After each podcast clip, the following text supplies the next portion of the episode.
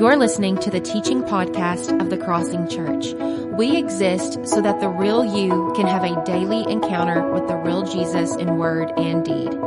For more information about our church, visit crossingparagould.com.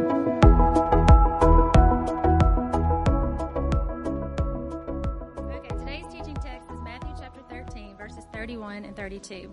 He told them another parable The kingdom of heaven is like a mustard seed, which a man took and planted in his field. Though it is the smallest of all seeds, yet when it grows, it is the largest of garden plants and becomes a tree, so that the birds come and perch in its branches. Thank you, Gretchen. Let's pray together. so, Father, I am assuming that there are some in the room today that even though we sing it as well with my soul, that for some of us that's not really the case. Uh, that we come in here maybe anxious, depressed, frustrated, maybe just got in a fight with a spouse or wrestled with kids or worried about finances as we move into the holiday season. Uh, I just pray that you would, through this text, minister to each heart in a specific way. And that, Holy Spirit, that you would do what only you can do um, you know everyone's need here today, and we know that your word is active and it's living. Um, I pray that it would move in such a way in the hearts of each person that we would be transformed from the inside out. That would be good for us, good for our families, good for our city, and ultimately glorifying to your name. And it's in your name we do pray. Amen. You may be seated. in his incredibly vulnerable book, uh, the imperfect pastor, Zack Eswine, he talks about how he almost lost his soul in the midst of trying to build a successful ministry. And here's what he says. You can see it on the screen. By the time I was 26 and finished in seminary, the purity of my second grade desire to serve God for his own sake was fading, and I knew it. It was becoming quite clear to me that if I was to prove successful in ministry, I needed to do something great. And I needed to define something great in terms of how large, famous, and fast I could accomplish it. Think about those three words for a moment large, famous, and fast. In a narcissistic, celebrity driven, uh, consumeristic uh, culture like ours that is addicted to social media, this is often the version that we are sold on of the good life. That if you want to have the good life, if you want to really be happy, you really want to be fulfilled, you really want to make your life count, then you need to make sure that your life is large, that it's famous, and it's fast, left you be, you know, lest you be left behind and overlooked. And therefore, as a result, because this is the air that we breathe in our society, I think there are many of us who struggle with feelings of shame and insecurity, like something is wrong with us. Because when we look at our lives, if we are being honest, most of our lives does not feel large, famous, and fast, but it actually feels very small, hidden, and slow. Whether you're the stay at home mom who is constantly cleaning up messes, or you're the factory worker who's continually turning wrenches, like whether you are, are, are, young or old, whether you're single or married, the reality is, as most of you know, real life does not always feel big and amazing. In fact, despite what your screen says, despite what you see on YouTube or TikTok or Netflix or wherever it is, real life, for the most part, is pretty ordinary. It's pretty mundane, and honestly, it actually at times can just feel plain boring. And because Jesus knows that boring can be an enemy, we feel like, to the spiritual life. Because he knows how difficult and discouraging it can be for those of us who want a life that is large and famous and fast. Because he knows that our own spiritual journey, no matter where you are in it, can often feel stagnant and stale or, or, or frustrating and fruitless he gives us this parable, the parable of the mustard seed. And if I can be honest with you, this is one of my favorite parables, but it's also a parable that, that I wrestle with in my own life. It's a parable that I really think would be good for you to apply this week, but it's one that I really don't want to apply to my own life, if I can be honest, on most days. But it's a parable nonetheless that all of us, I feel like, especially as Americans, desperately need to take to heart today. And just to set the context for you before we get into Matthew 13, in Matthew chapter 4, you may remember this. Jesus walks on the scene and he kind of preaches his first sermon. And in one sentence, he sums up what his ministry is all about. And here's what it is. You ready? Here's kind of the summary of Jesus' ministry. He says, Repent, for the kingdom of God has come near. Now, that phrase, the kingdom of God has come near, might not mean a whole lot to you, but to those who were living in the first century, to hear the kingdom of God has come near would set off all kinds of bells and whistles in your head. Because if you grew up as a first century Jew, you would have grown up, most likely, sitting on your grandpa's lap, hearing him tell you stories about the kingdom of God.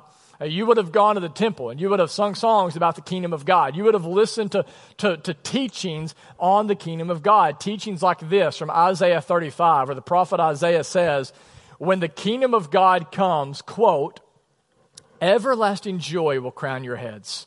Gladness and joy will overtake you, and sorrow and sighing will flee away.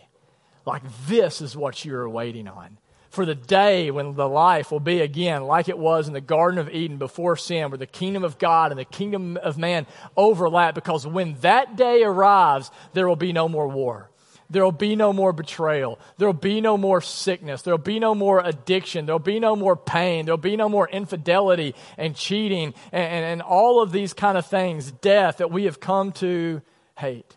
Sorrow and sighing the prophet says, will flee away and joy will overtake you. This is the promise that the Israelites are clinging to. And keep in mind, in Matthew 13, the Israelites are living in a militarized zone that is occupied by the Roman Empire.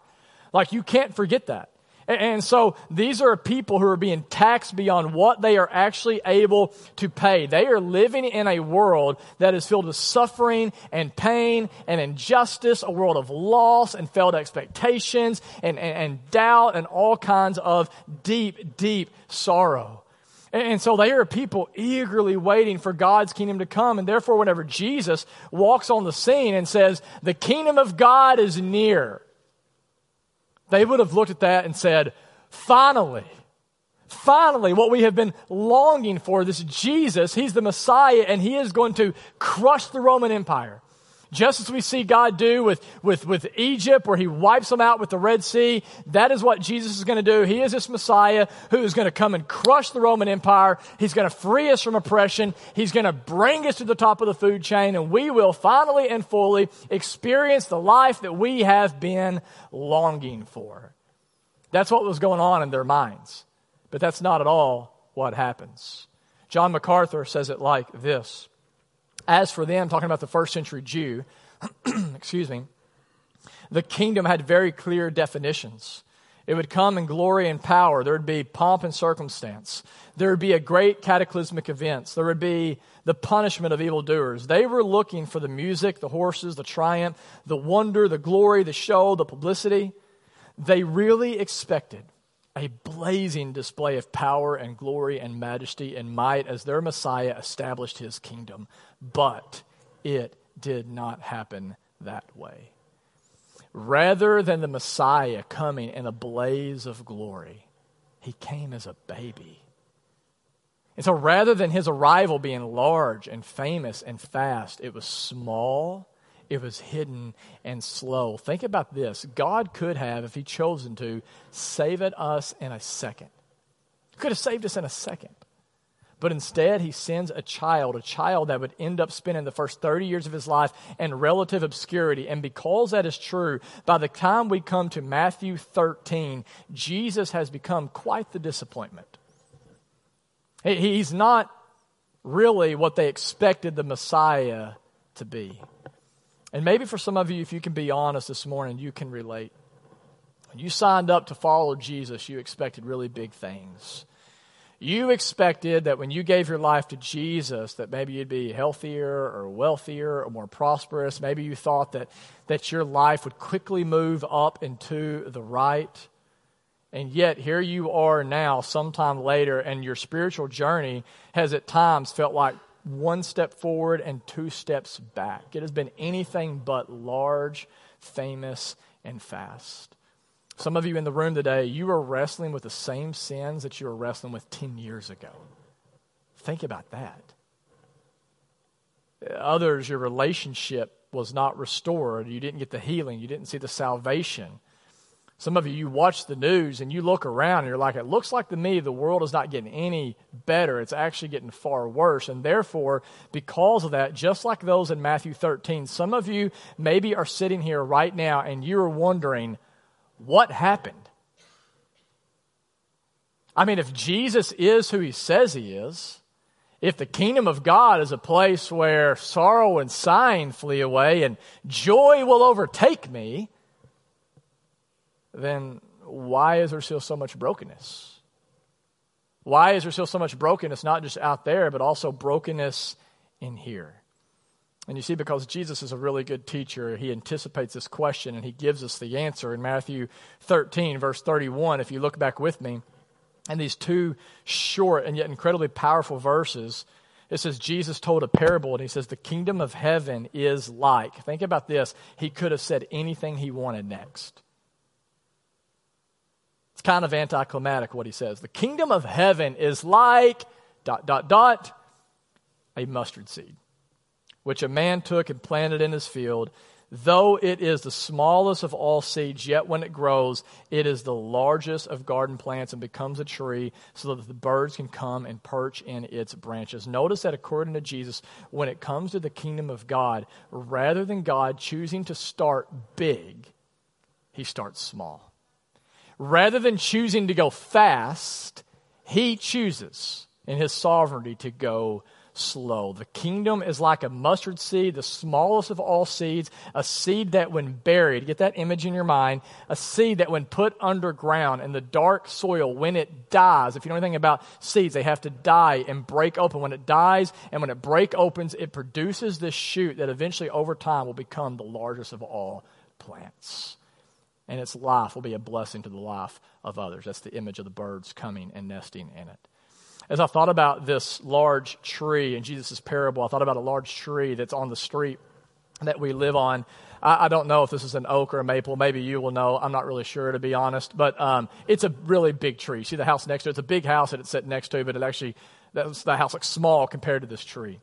And I was thinking as I walked by this tree earlier this week uh, about this parable and the reality that though this tree is now big and large and majestic, it started as this tiny little seed.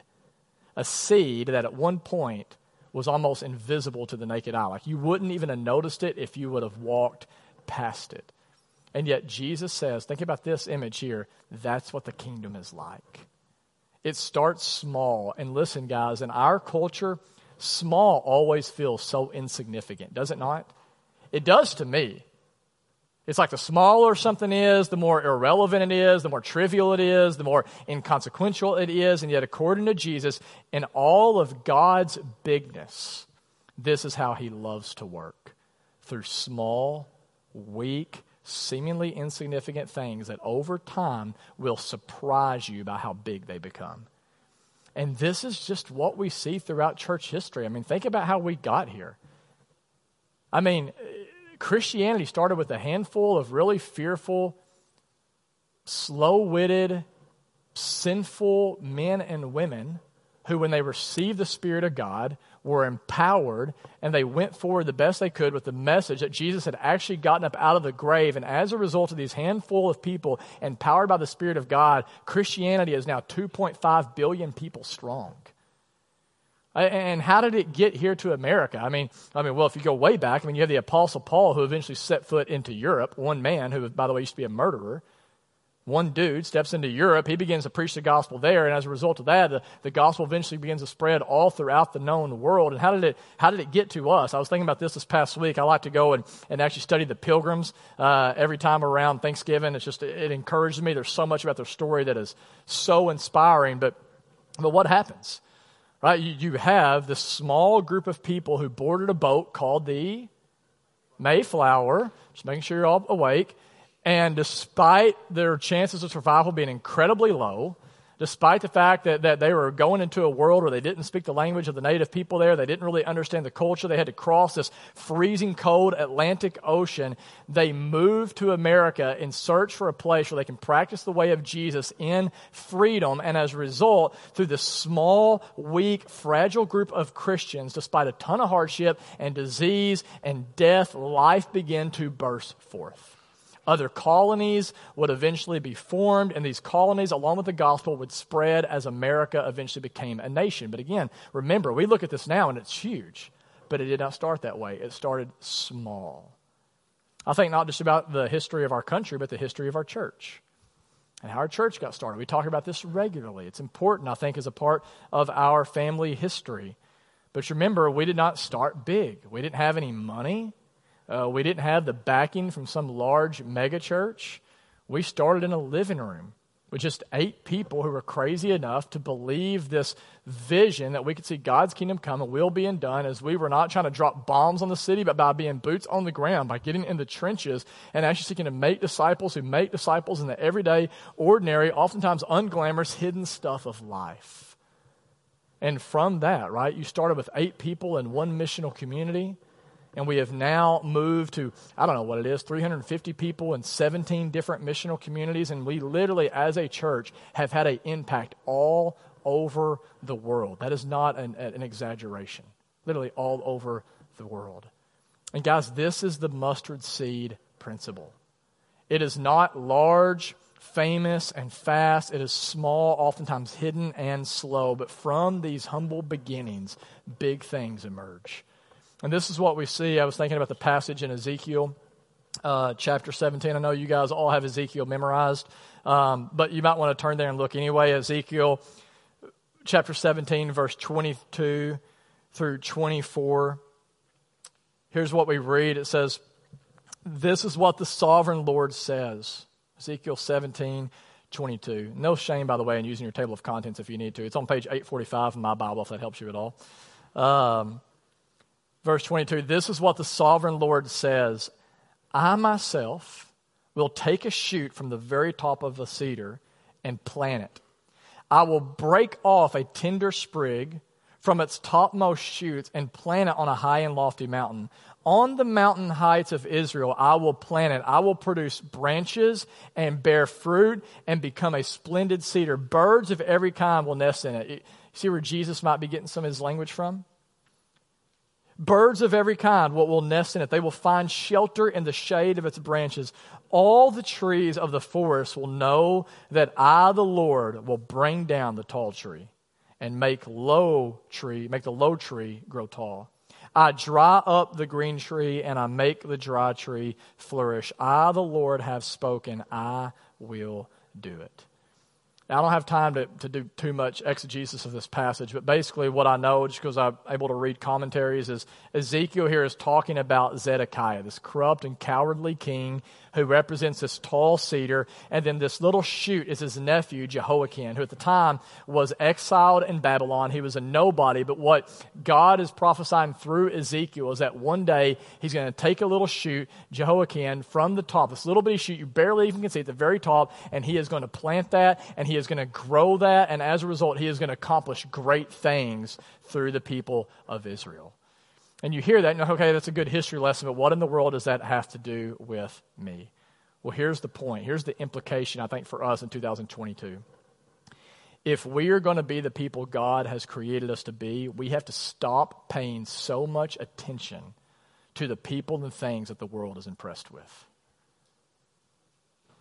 Everyone is gawking at this impressive tree, but God is wanting to do a mighty work through the little shoot. We want large, famous, and fast, but so often God wants to do things that start out small, hidden, and slow. And on the one hand, this is really comforting. But on the other hand, for me at least, it's really convicting. Because I am the kind of guy who naturally wants to be large, famous, and fast. I mean, come on, like every pastor has to have a little bit of that in them, or they wouldn't say, like, I'm going to choose a career where I stand on a stage every Sunday and people will just come and listen to me talk, right? It's like, and, I begin to think, you know, this past week about the, even the early days and, and our ministry as a church. And I've always wanted to attract the people that Jesus attracts, which means like I want us to attract the last, the least, and lost of society. I think if we are a church that looks like Jesus, those are the people that we're increasingly attracting. We're probably attracting who Jesus attracts and rep- repelling who Jesus repels, which is typically like the religious, kind of legalistic type.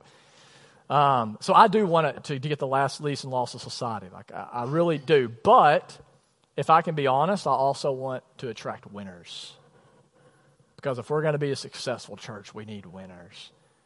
There's been times in my life where I've just I, have believed that, like, oh man, God, like, just please, you know, just just some, some prestigious people, Lord, like that would really help your church, God. That would bring you a lot of glory, you know. And I, I'll remember I was telling this in the early service. I remember you know, whenever Murray Watts walked into our service for the first time when we were at the cinema, Murray Watts just played professional baseball. And I reminded the early service, I actually beat Murray Watts in a home run derby one time. True story. I'm not taking credit for it. It's glory to God, but it actually happened. It's not a big deal, but it just happened. I'm just saying. And Murray Watts, what is he? Six five, six six, Kansas City Royals, pretty good looking dude. Um, not as much hair as I have, but good looking guy. And, and, and he's, you know, dressed nice and – and he's got a good personality. And I remember thinking, man, that's, that's who we need. That's what's going to take us to the next level. Uh, little did I know that actually Murray would, would quit playing baseball about three months later and then move to Utah not long after that, you know. But, but I look at that moment and I just realize, man, there are just so many times in my life, even a day, where, where I do not want to be a mustard seed. I just don't. Uh, rather than experiencing a life that is small, hidden, and slow, I want a life that is large, famous, and fast. Because that's what gets attention in our country, right? Um, and God is just so good. It's like uh, He knows my heart. Uh, and I, I'm so glad God doesn't reveal all of our sinfulness to us all at one time. Like, wouldn't that be so discouraging? Like, God's such a good God. He just reveals to us, like, what we can handle at the time. And, and uh, I just feel like God is just so good at times in my life to reveal to me how this stuff's cropping up in me. Um, and he can do it in, in, just all these little, little weird and, and, unique ways. Like I was working on this sermon earlier this week, and and uh, little backstory for you. I'm uh, what is that? The NEA, the NEA Hospital Christmas tree lighting. I don't know what they call it, but they have this big tree in front of North uh, NEA Hospital. And tonight I've been asked to read the Nativity story before they light the tree. Right? It's going to be epic. Our missional community is going to be there. Um, you're welcome to come to that five o'clock, by the way. But um, I'm I'm sitting there though with that backstory in mind, and I'm working on this sermon, and all of a sudden I get this text from Ryan Vaughn, and you can't really see that, but it says Pastor Jerry Pickney from the Crossing will be reading the Nativity story. And you see uh, Ryan put on their exclamation point, Jerry! Exclamation point. And, uh, and it was funny. I mean, I, I laughed whenever I read it. I was like, man, they're going to expect some 59 year old pastor to walk up with a name like Jerry. You know, it's like I'm 39, not 59, but whatever. Um, and no offense, your name's Jerry. Jerry's a great name, but it seems like an older name to me. And so uh, it may be new. You, maybe your kid's name Jerry. It's a classic name. Name your kid Jerry. Um, all of a sudden get real nervous. And so, um, and it, it was funny. But in that moment, there's probably just a little bit in me. It's like, they got to get that right. And, and, I felt like there was a little bit of a test from, from God in that moment. Here's the question that I heard him ask me. And I think it's a question he's not just asking me, but he's asking you. And it's this question Do you have the stamina for going unnoticed? Do you have the stamina for going unnoticed? We so want to be seen. We want the pat on the back. If I, I'll serve in kids' ministry, but they better let me know how happy they are that I'm serving over there. Somebody better let the world know what I have been doing. Do you have the stamina for going unnoticed? Are you okay with the small, the hidden, the slow? I am convinced that the people who are going to get the greatest rewards in heaven are not going to be the guys like me who stand under the lights on a stage. It's going to be somebody who is willing to be planted in the dark like a seed. I think what God wants to say to you and me, and especially this generation, is listen, guys, stop trying to be so impressive in the eyes of the world. Just stop. Stop believing the lie that success means large, famous, and fast. And start believing a mustard speed, a mustard seed spirituality. If we will do this, if we will embrace the mustard seed spirituality, we will experience in full the power of God's kingdom. I think back to that tree and if you get close to that tree that's on uh, on our street, you will notice that all of the concrete around it has been busted up. There's a picture of it right there. Um, the roots from the tree are just, I mean, ripping that concrete apart.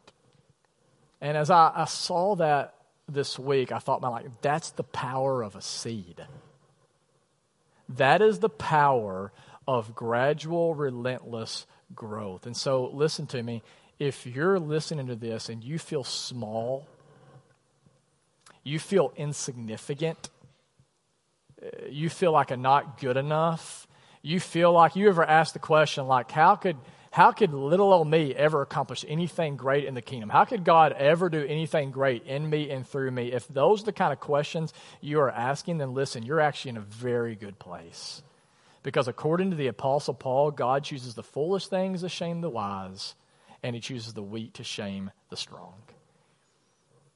And so, to the stay at home mom who is discouraged, to the employee who didn't get the promotion, to the student, to the teenager who didn't make the team or didn't get the invite or was left out, to the ordinary disciple who, despite working really, really hard, feels like you still have a long ways to go. Here's my message to you this morning don't grow weary in doing good there are a lot of people in our culture right now that I feel like when it comes to the Christian faith are tapping out. They're just giving up. And, and, and, I think honestly, like maybe there are some of you right now, like that's where you are. And I just want to say to you, like, like, like, like, you may be really close to busting through the concrete. Like you may, like your breakthrough could be close. And so don't give up. I was talking with uh, Gage, one of our, our teenagers, this week in the hallway. We were talking about how, especially this younger generation, like the YouTube generation, like we just want everything now. We want it to be big. We want it to be fast. We want it to be famous. And we're not willing to put in the work to, to, to, to get to see the big stuff. And even if we do put in the work, we get discouraged because it doesn't happen as quickly as we happen. And he's like, and then as a result, people just give up. And I was like, Gage, that ain't just true of teenagers, man. Like, that's true of adults, too. Like, that's true of all of us. And not just like, I mean, pretty in all areas of life, including our spirituality. And so, like, maybe some of you, like, you're tempted right now. Like, I'm not seeing the results. I'm not seeing the results of my marriage. I'm not seeing the results in my kids. I'm not seeing the results in my job. I'm not seeing the results in my, in my own personal walk with God. And if that's where you are, listen, don't give up. Keep taking the risk. Keep stepping out in faith. Keep reading Scripture. What if it doesn't feel like anything has happened, especially when it feels like nothing's happening? Keep praying. Keep showing up to your missional community meal. Keep serving. Keep giving what you can when you can. Keep loving. Keep forgiving. Keep sowing the seeds and leave the rest to the providence of God the one who promises that even our smallest acts of obedience over time will have a massive impact in the kingdom. This is the mustard seed principle that has guided God's people down throughout church history. My prayer is that it will guide you and me as well. To end, I just want to read one verse from Zechariah 4:10 and set the context. The people of Israel have just finished building the second temple, and the young people are real excited. They're like, "This is great. We now have this new temple." But the old people are like, "This actually is pretty lame." This new temple isn't as big as the old temple. It's kind of a stump compared to the old temple. And to them, small was a sign of God's displeasure. If God is in something, surely it's got to be big. It's got to be massive. To which God responds to them in Zechariah 4:10 by saying, "Don't despise the day of small things." Don't despise the day of small things. If there is ever a verse that you needed to memorize and our culture needed to memorize, it's don't despise the day of small things. We want large, we want famous, we want fast. And Jesus says to us today, God says to us today, do not measure success the way the world measures success. Do not believe the lie that bigger is always better. And so, what does this mean for us as a church? Well, I think it means we continue to pray for big stuff. We pray for revival. We have the big prayer meetings, all that kind of stuff, but we don't neglect praying in the closet, so to speak. We ask God to do big things in and through our kids and our marriage, but we also do the dishes and continue to date our spouse and make breakfast for the kids. Yeah, sure, like we can we can get together. I love to dream. Right? I got a lot of dreams, and there's nothing wrong with that. Dream big. Dream big about how God wants to see his kingdom come and his will being done, but also don't neglect your neighbor next door. I think something that God's been saying to me the last few weeks is keep preaching to the crowds, but don't neglect the wounded man or woman on Monday. Preach on Sunday, don't neglect the least of these on Monday. Why? Because all big things start small. This is the way it works in the kingdom of God. And you know what the best part about all this is? The growth that God wants to bring about ultimately is not dependent upon you or on me. Like, it, it's not. Like, like the man plants the seed, but God brings the growth. And that passage in Zechariah where he says, Don't despise the day of small things, right before that, there's a verse that says, Not by might, not by power, but by the Spirit, says the Lord, these things will be brought about. So, you know what that means for you and me today? The pressure is off.